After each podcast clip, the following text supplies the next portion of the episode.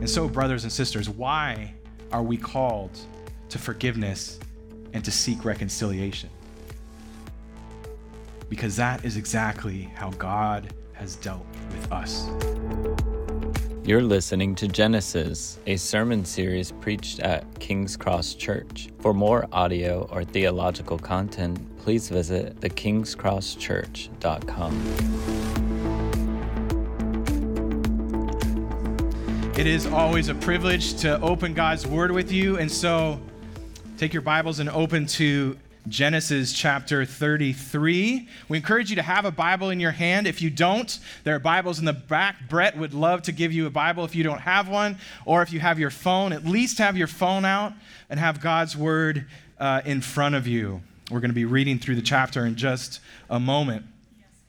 Uh, one of the things that uh, was encouraging. And one of the things that struck me when I returned from Thailand a couple weeks ago was how important and how precious the church is.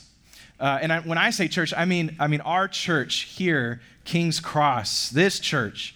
It, it was wonderful. We have, uh, we have Jeff and Annie are back with us, and also Crispin and Karen are back with us. They were in Thailand uh, with us together. And as wonderful as it was to sing t- with, uh, to preach to, to fellowship with these solid missionary families that are serving the Lord and taking the gospel to places it hasn't been, we were struck with the fact that that wasn't the church. It was wonderful, but that wasn't the church. And so it's good to be back. It's always good when you're when you've gone somewhere. It's always good to be back with your own brothers and sisters in Christ, being back with the members that you've committed yourself to. And so I pray that all of us would grow in our love for one another and in our commitment first to the Lord, but that flows down to our commitment to one another as members of the body of Christ.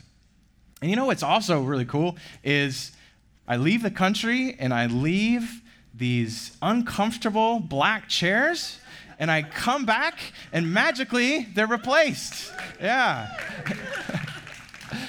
it was great. Uh, and I hope you're enjoying those. I can tell you are. Um, and we have we need to give thanks to a dear lady that's part of our congregation that that donated uh, the funds to for us to be able to get these chairs. And so we're very thankful. Um, but as we come to God's word this morning, uh, let's do so with reverence and knowing that His word has authority in our lives. It has authority for teaching, for reproof, for correction, and for training in righteousness, as 2 Timothy 3:16 tells us. But why do we submit to the authority of God's word? Well, we do so because the Christian loves the Lord. It's very simple. The Christian loves the truth. A Christian loves righteousness. And God's word gives us all those things. In fact, it gives us everything that we need for life and godliness. There's a Puritan pastor, his name was Francis Roberts, and he had these beautiful words to say. He said, In a word, what is there not in the Holy Scriptures? Are we poor? Here's a treasury of riches. Are we sick? Here are the medicines. Are we fainting? Here are the cordials. Are we Christless? Here's the star that leads to Christ. Are we afflicted? Here's our solace. Are we persecuted? Here's our protection. Are we deserted? Here's our recovery. Are we tempted? Here's our sword and victory.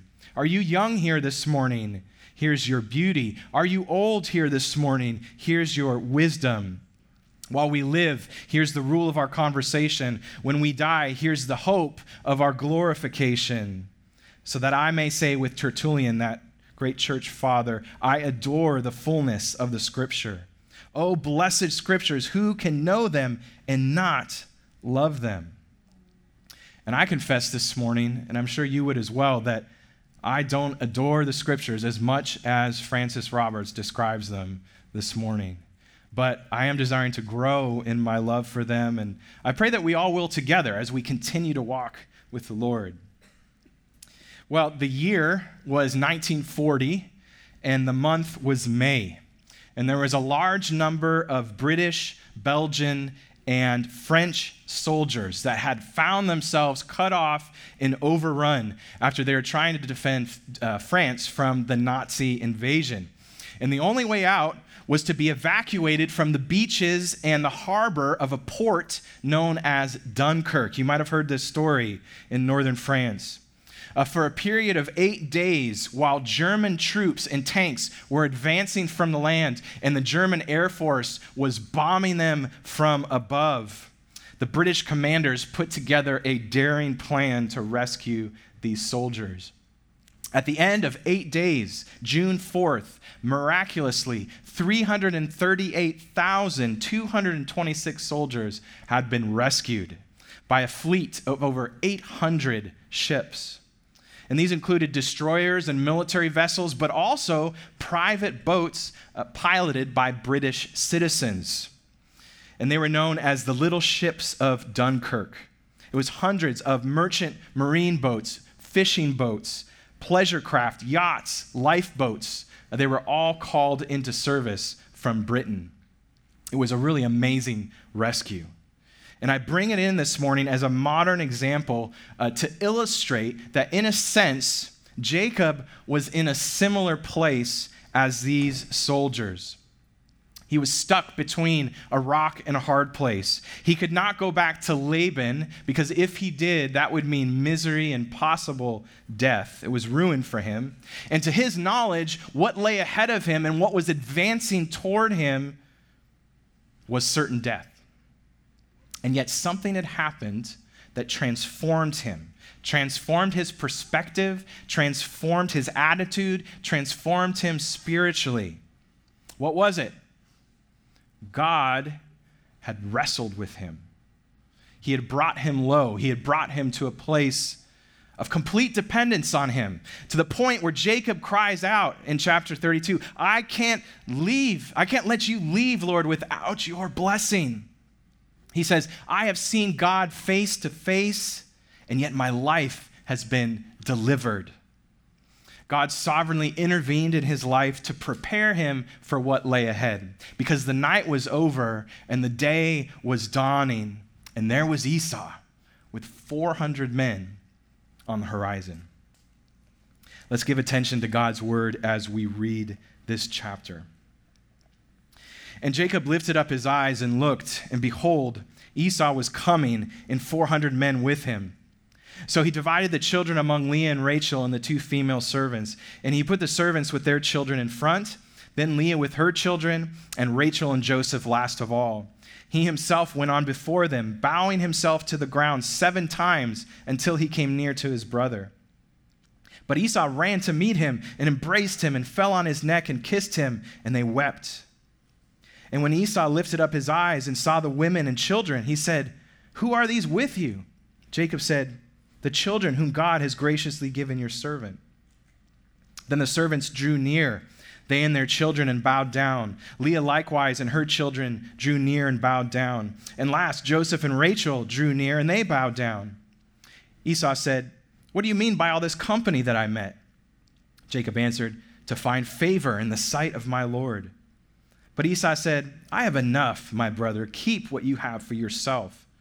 Jacob said, No, please, if I have found favor in your sight, then accept my present from my hand. For I have seen your face, which is like seeing the face of God, and you have accepted me. Please accept my blessing that is brought to you, because God has dealt graciously with me, and because I have enough.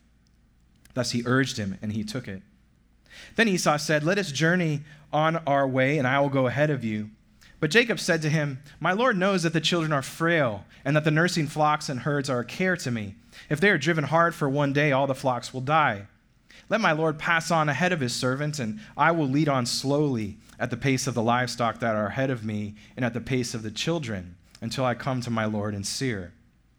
So Esau said, Let me leave with you some of the people who are with me. But he, Jacob, said, what need is there? Let me find favor in the sight of my Lord. So Esau returned that day on his way to Seir, but Jacob journeyed to Succoth and built himself a house and made booths for his livestock. Therefore, the name of the place is called Succoth. And Jacob came safely to the city of Shechem, which is in the land of Canaan, on his way from Padan Aram, and he camped before the city. And from the sons of Hamor, Shechem's father, he bought for a hundred pieces of money the piece of land on which he had pitched his tent. There he erected an altar and called it El Elohe Israel. This is the word of the Lord. Let's pray together. Lord, thank you that we have your word in our language.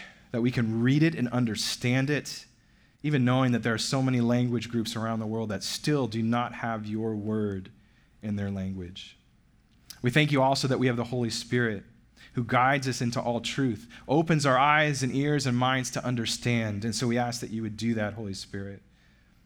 We need your help. We need your help to understand. We also need your help, and we know that we can't do it without it, to live in obedience to your word. And so I ask that through our time together, Lord, that you would grow our love for you. We thank you for your grace. Thank you for this amazing story that we have before us. In the name of Jesus, amen. Well, if you would like to take notes, uh, we have three points is our heading this morning.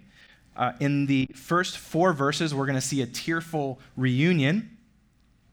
And then verses 5 through 15, we're going to be allowed to listen in on an overdue conversation. And finally, we'll see that Jacob has a peaceful journey in verses 16 through 20.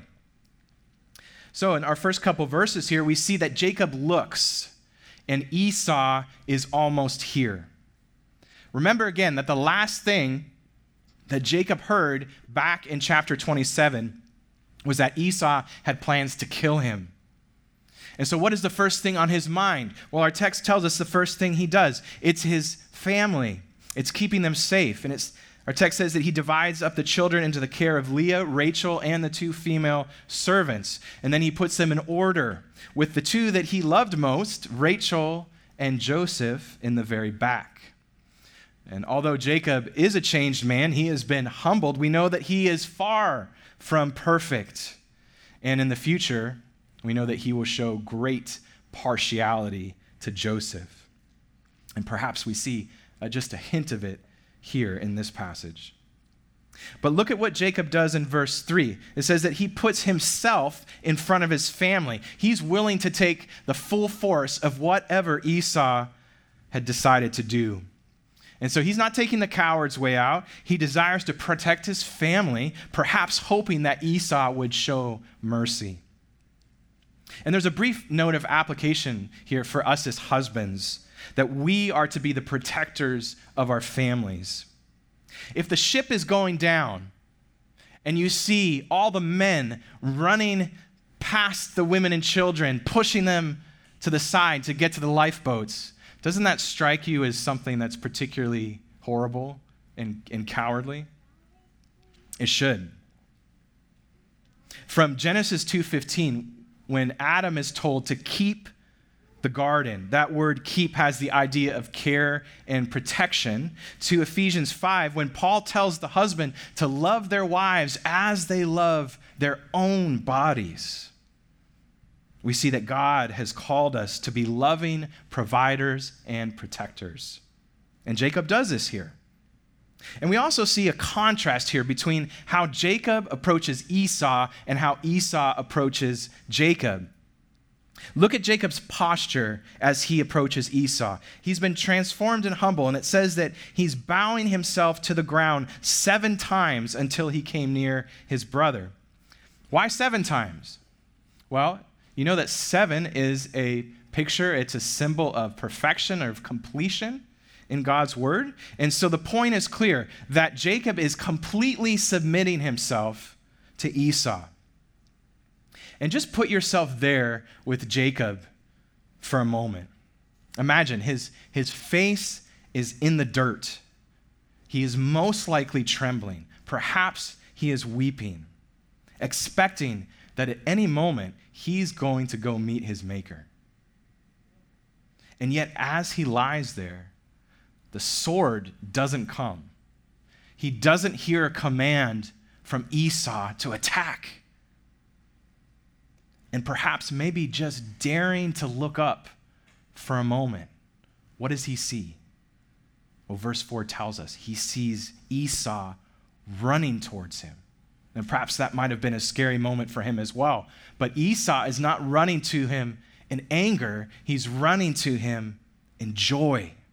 And look how descriptive verse 4 is. It says that Esau runs to meet him. He embraces him. He falls on his neck and kisses him. And the moment is so emotional that they both weep together. And don't forget that these men are twins as well. Remember, we know that, that often twins share a special bond that other siblings don't have. And that bond for years has been broken. But now, in this moment, it is restored.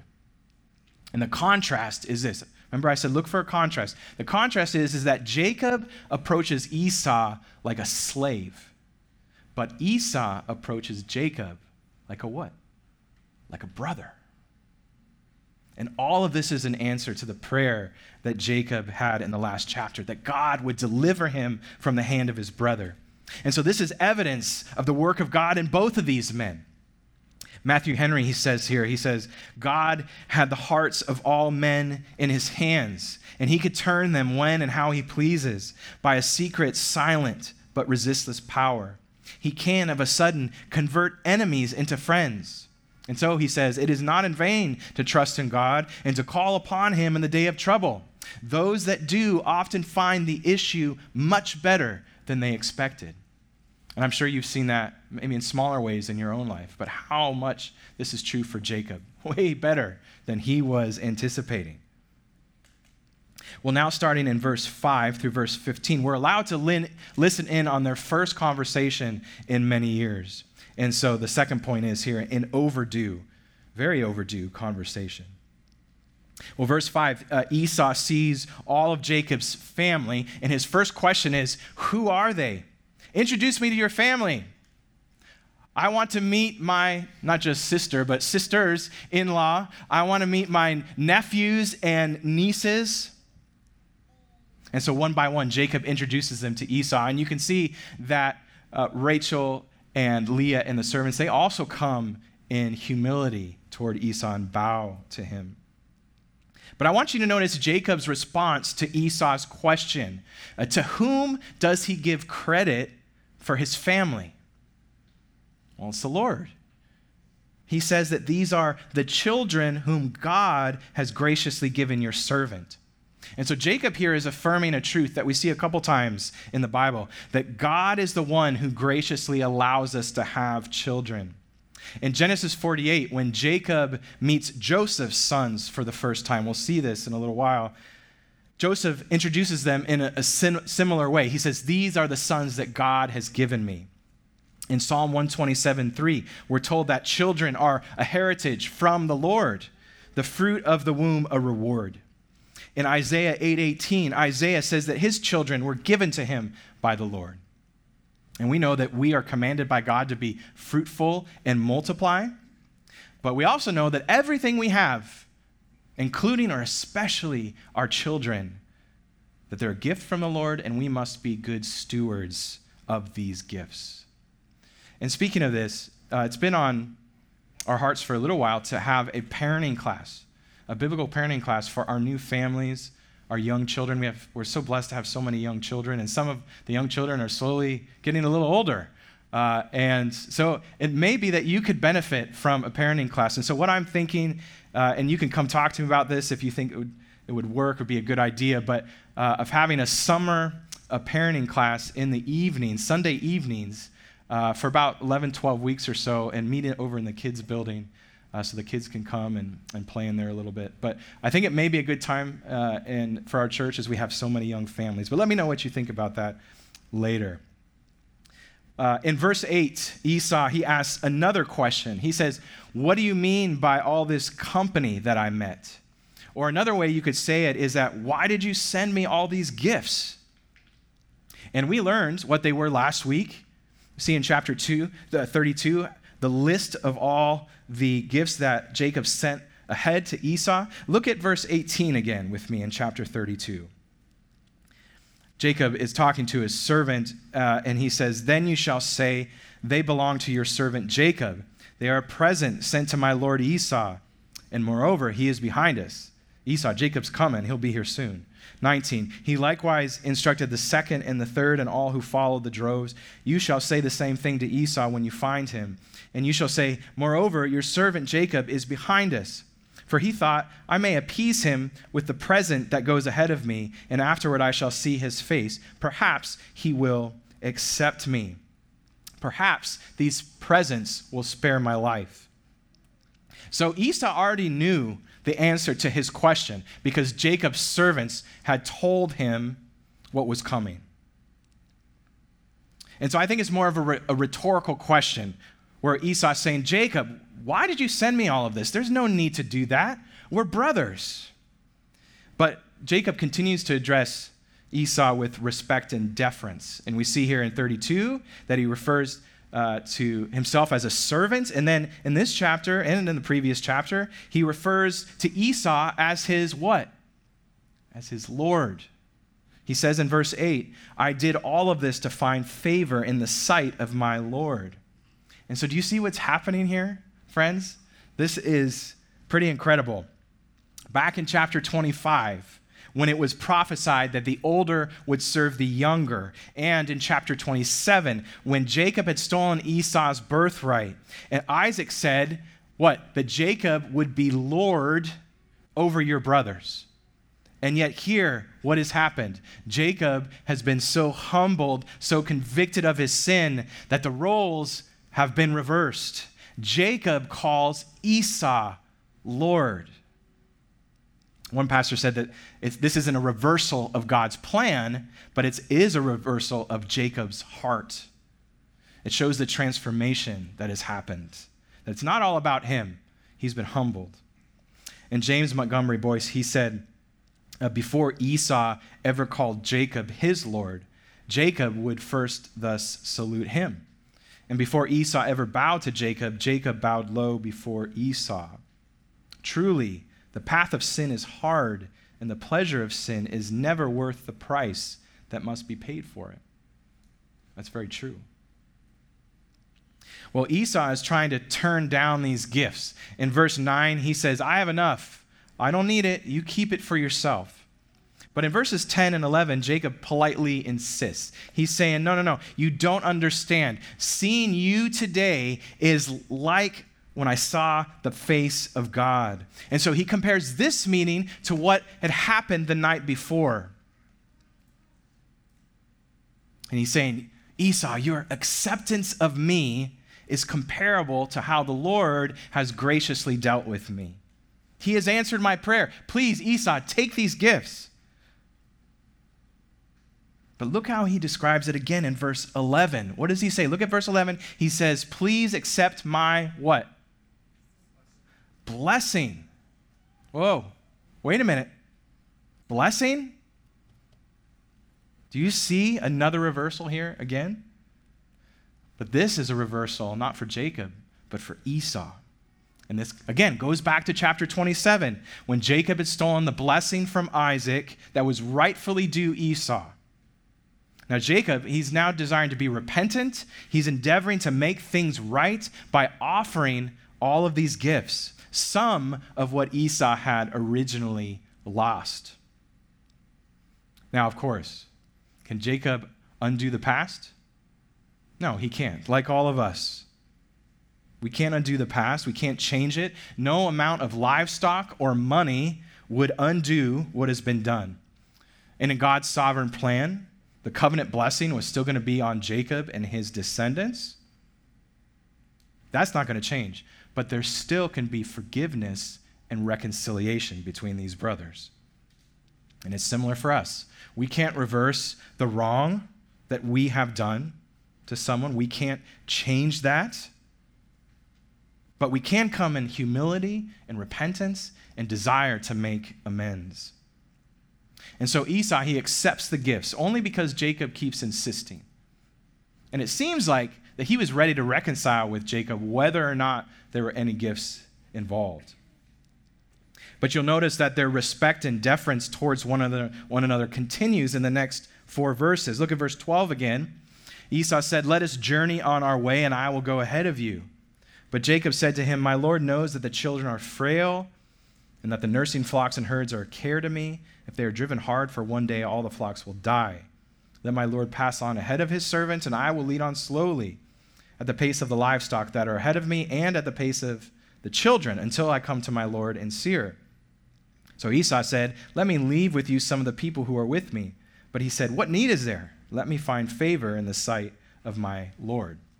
And so here we see Esau offering to be a guide of sorts, to help Jacob and his family on their journey. And he's inviting Jacob to come and stay with him in Seir. Uh, Jacob says that he will come and visit him, but it seems like he doesn't want to be a burden to Esau. And so, in refusing Esau's offer, he shows special care for his own young children first and also for his young livestock. He knows that they don't have the ability, they don't have the strength to journey on as fast as normal. And there's a small application here for us as parents uh, that we do not overwork or expect too much of our children. Uh, we can get sucked up into comparisons of other families.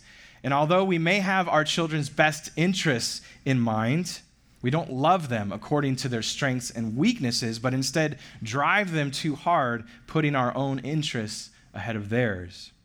And of course, we know we have the example of Jesus, our good shepherd. You know what he said? He says, All who come to me, come all to me, you who are weary and heavy laden, and I will put you to work and drive the laziness out of you. No, he doesn't say that. He offers us rest and hope and grace and mercy. And Jacob says that they will travel slowly behind him. And Esau, again, it seems like he's wanting to help his brother. He offers to leave some of his people, some of his men behind to help. But again, Jacob shows humility and says, honestly, thank you, but I don't need it. How could Jacob refuse more help, more protection on his journey? Well, he clearly did have enough. But I think it also shows, again, what had happened during his encounter with the Lord that Jacob had a renewed trust in the Lord. He knows that the Lord has promised to be with him. Jacob is under the Lord's divine protection. And so it's at this point that Jacob and Esau part ways. And so we come to our last section where we see Jacob has a peaceful journey. Look at verse 16 again with me. So Esau returned that day on his way to Seir, but Jacob journeyed to Succoth and built himself a house and made booths for his livestock. And then verse 18 Jacob came safely to the city of Shechem, which is in the land of Canaan, and he camped there. And from the sons of Hamor, Shechem's father, he bought for a hundred pieces of money the piece of land on which he had pitched his tent, and then he dedicated to the Lord. He erected an altar and called it El Elohe Israel. So I have a map just to show you. I know it's some of it's hard to see, but it's sometimes good to get our bearings uh, exactly where these men were. And you can always look this up uh, yourself and look at more detail. But you see the, the, um, the solid red line is his journey at the first, and then the, the dotted red line is his journey back. And the details get a little fuzzy at this point because Jacob says that he will visit Esau in Seir, but the text seems to imply uh, that he didn't end up going there, but he continued on. And so this would be in obedience to the Lord's command in chapter 31, where the Lord tells him to return to the land of your kindred. And these stops that he makes are temporary. First in Succoth, it seems like he just stays there to take care of his cattle for a little while, and then he goes on to Shechem. And then in chapter 35, we will see that he did, in fact, return to Bethel that's, that's one way to look at it, that he was obeying the command of the Lord. There's another possibility, and of course, we're not told this, but there is a possibility that Jacob was true to his word and did go down and visit Esau and Seir, but we're just not given those details. Uh, and some commentators believe that this was Jacob's polite way of not contradicting his brother when he says that he will go, but both of them knew that he wasn't actually going to go. Either way, what the Lord desired to tell us was this important story of his intervention in Jacob's life, which led to the reconciliation between him and Esau. And I titled this point A Peaceful Journey because of the word in verse 18. It says, And Jacob came safely to the city of Shechem. And your Bibles may have a footnote that an alternate translation is that Jacob came peacefully to the city. And I think this tells us a bit about Jacob's demeanor and the end result of this whole ordeal. Because you know, his life up to this point has been filled with difficulties and dangers. He got stuck with Laban for about 20 years. where at one point Laban wanted to harm him, to possibly kill him. And he gets away from there only to have what he thinks will be a violent encounter with his brother. And yet, that wasn't the Lord's plan. The Lord was sovereign through it all. And now he finally has a moment of peace and safety. Now, none of us have encountered a situation like Jacob to that extent. But regardless, when we go through a dangerous or difficult moment, so when we come out on the other side, our hearts should be enlarged with thankfulness for the goodness of the Lord, for working each moment truly for our good and for his glory. And so, what's Jacob's response? Well, you notice that he is in the promised land, and even though the Lord will promise to give him this land, the same promise that he gave to Isaac, the same promise that he gave to Abraham, the time to possess this land had not come. And so Jacob respectfully buys some land from the sons of Hamor. And the first thing he does is he builds an altar of worship to the Lord. And he calls it El Elohe Israel, which means, very simply, God, the God of Israel. And what he's doing is he's following the example of his father and his grandfather. They would dedicate their journeys and their dwelling places to the Lord. But there's also special significance to this place and in the name of the altar because God had renamed Jacob to what? Israel. That's right. We saw that in the last chapter. We'll see it expounded on in chapter 35. And so Jacob shows here his personal devotion to the Lord. He's saying, God is my God. But this is also the place, if you remember, where Abraham first built an altar to the Lord, way back in chapter 12, long ago. And Joshua 24 and Acts 7 tell us that this was also the site where Joseph and Joseph's brothers were eventually buried. Now, if you've read ahead or you know your book of Genesis, you'll know that Jacob's time in Shechem in chapter 34 goes horribly wrong. And some attribute the horrible nature of the next chapter to the fact that Jacob should have journeyed on to Bethel right away and not stayed in Shechem. But we will address that next week. But as we move towards closing today, I want to end just in a time where we focus on this beautiful story of reconciliation and how that applies to us as Christ followers. And I first want to ask you a question. You may have thought of this before, but why in the world did Esau want to reconcile with his brother? We have some insight into everything that was going on with Jacob. But why Esau? The last thing we heard was that he wanted to kill Jacob. And so, what had happened between then and now, where now he desires to forgive and to reconcile? Well, we don't go outside of the bounds of Scripture, and so, very simply, we are not told. We're not told. The Lord gives us no insight into Esau's heart and mind. But you know what we can do? We can extract an overarching truth from this that Esau reconciles with Jacob at great personal cost to himself at great personal cost. And this is true for any situation with Jacob and Esau, but also with you and with me. There is pain in reconciliation. There is pain before peace. There is hurt before healing.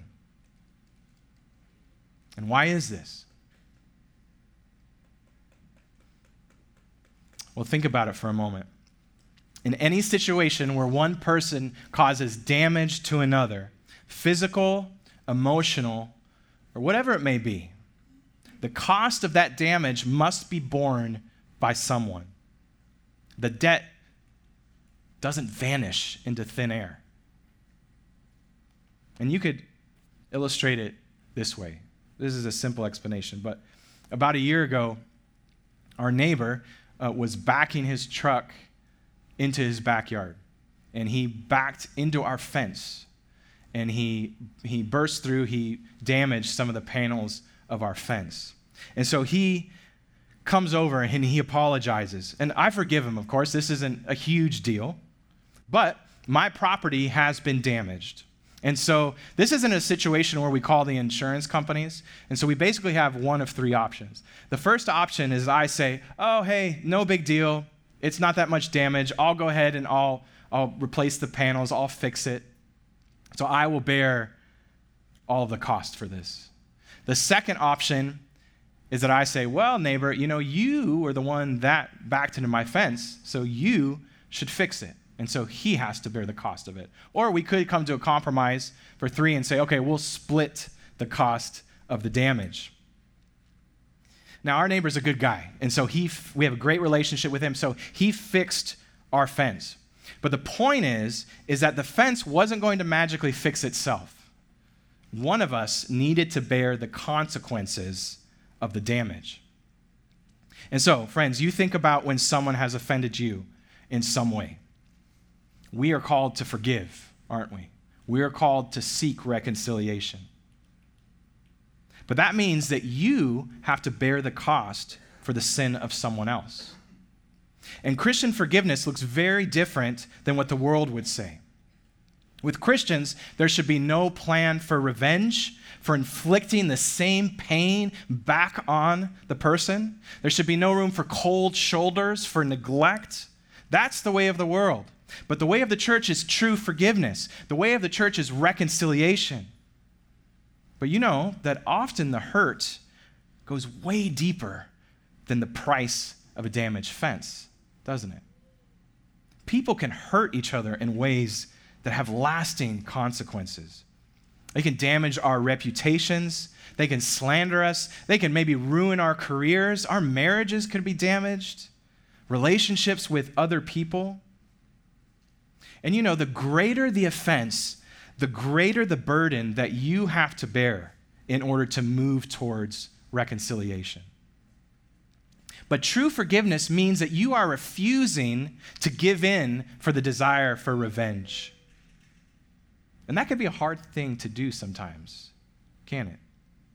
We think, well, man, I will feel so much better if I can just get back at that person and make sure that they feel the same pain that I feel. But we know, if we're honest, that that kind of approach is only going to end in more misery, more pain, more suffering. And Esau, he was surely feeling all of this as he pronounced his death sentence on Jacob and then most likely planned how he was going to do it. In the end, though, he chose to forgive and to reconcile. And what was the result? The result was weeping and joy for both of them. John Flavel, another great Puritan, he wrote, and I'm paraphrasing a bit here, but he said that Christian forgiveness is not holding on to, but freely passing by the injuries done to us in obedience to the command of God. The grace of God calms the tumultuous passions, corrects our sour spirits, and guides us to display the fruit of the Spirit. The sinful heart thinks that revenge is his glory, or you could say reward there. But the gracious heart is content that forgiveness should be his glory. And so, brothers and sisters, why are we called to forgiveness and to seek reconciliation? because that is exactly how God has dealt with us.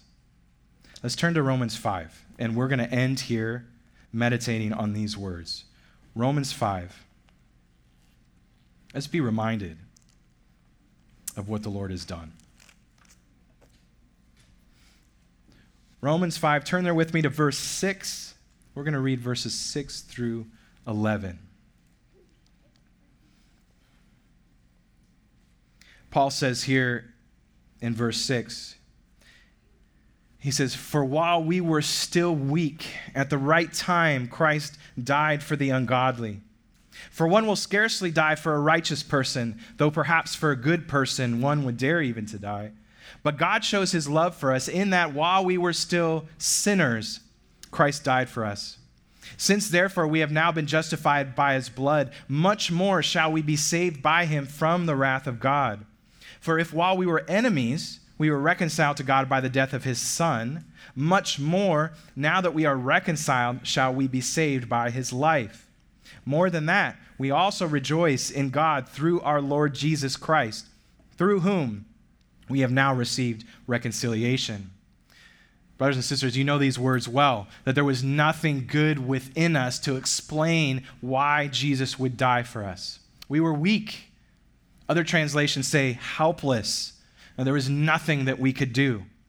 And Paul is saying here hey, it's very rare that someone would sacrifice his or her life for a good person. And even fewer would give their lives for a wicked person. But that is exactly what God did in sending his son for us. This is a selfless and undeserved love that is hard for us to imagine. In verses 9 and 10, we see the assurance of our deliverance. And we see these words here, very important words, much more. And that tells us that what follows is even more amazing than what has been previously said. We've been justified by the blood of Christ. That's the initial part of our salvation. But because of that, we are for sure 100% saved from the wrath of God. We are, no, we are now identified with Christ. We are the children of God. We are no longer the children of wrath, as Ephesians, as Ephesians 2 describes unbelievers. We're not children of wrath, we are children of God. Jesus took all of that wrath upon himself and bore the offense.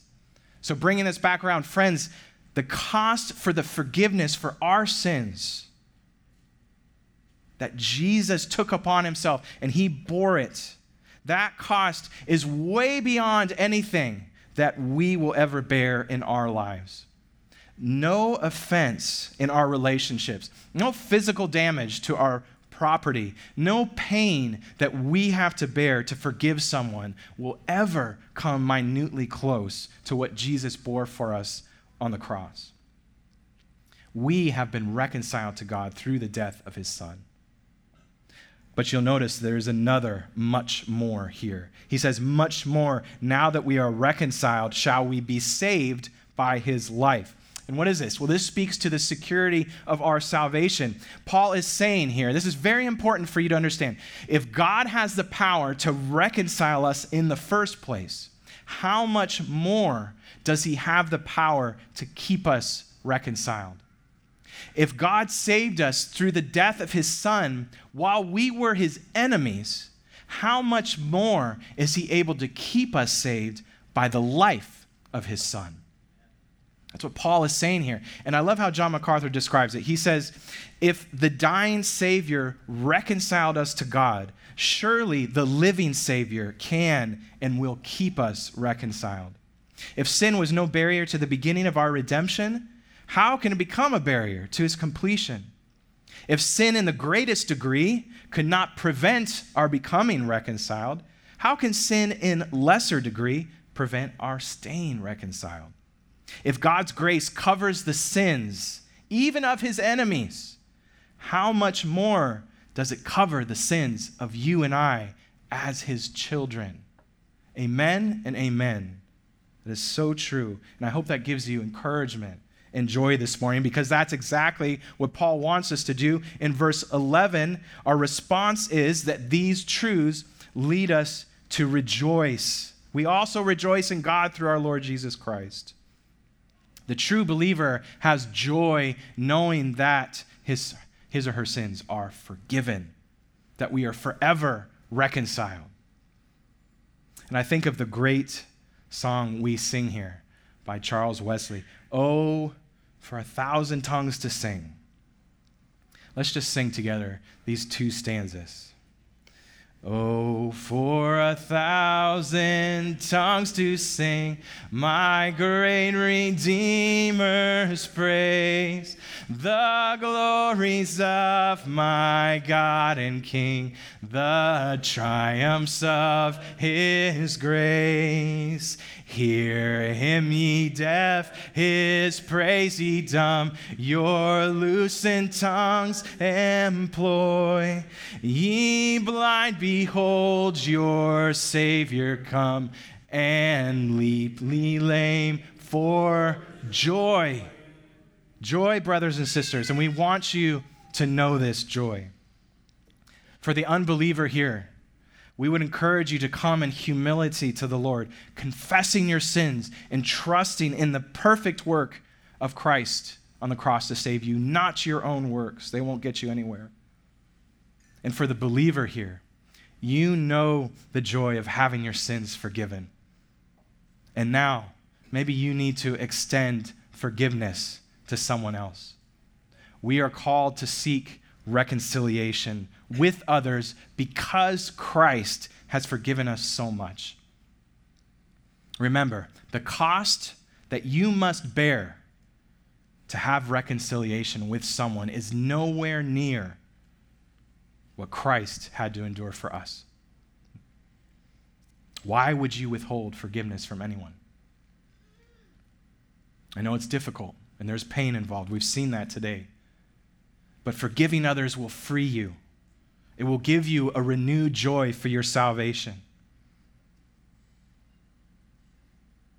It will be a healing balm to your soul. Well, friends, we've seen the end of Jacob and Esau's story. We still have a couple chapters left with Jacob, but then we'll be in Joseph for quite a while, Joseph's story. And we've seen what an encouraging story this is. But you know what? It points us to an even greater reconciliation between God and those he has chosen to redeem through the work of his Son. Amen and amen. Let's pray together. Lord, we love you so much. What a great salvation we have. And so we thank you for this reminder of this story from Jacob and Esau. And an encouragement it is to us to see brothers that were at the point of murder and violence weep together with joy because of forgiveness and reconciliation. Lord, you call us, we know, to forgive others, to reconcile with others. So grow us in that, we pray. But even the more, even the more than that, grow us in our understanding of the gospel and how you, through the death of your Son, have reconciled us, forgiven us. May we live in the freedom that that brings. May we live in the joy that that brings, giving glory to you alone. And we ask that you would allow us to share this good news, to share this joy with others around us. In the name of Jesus, we pray. Amen.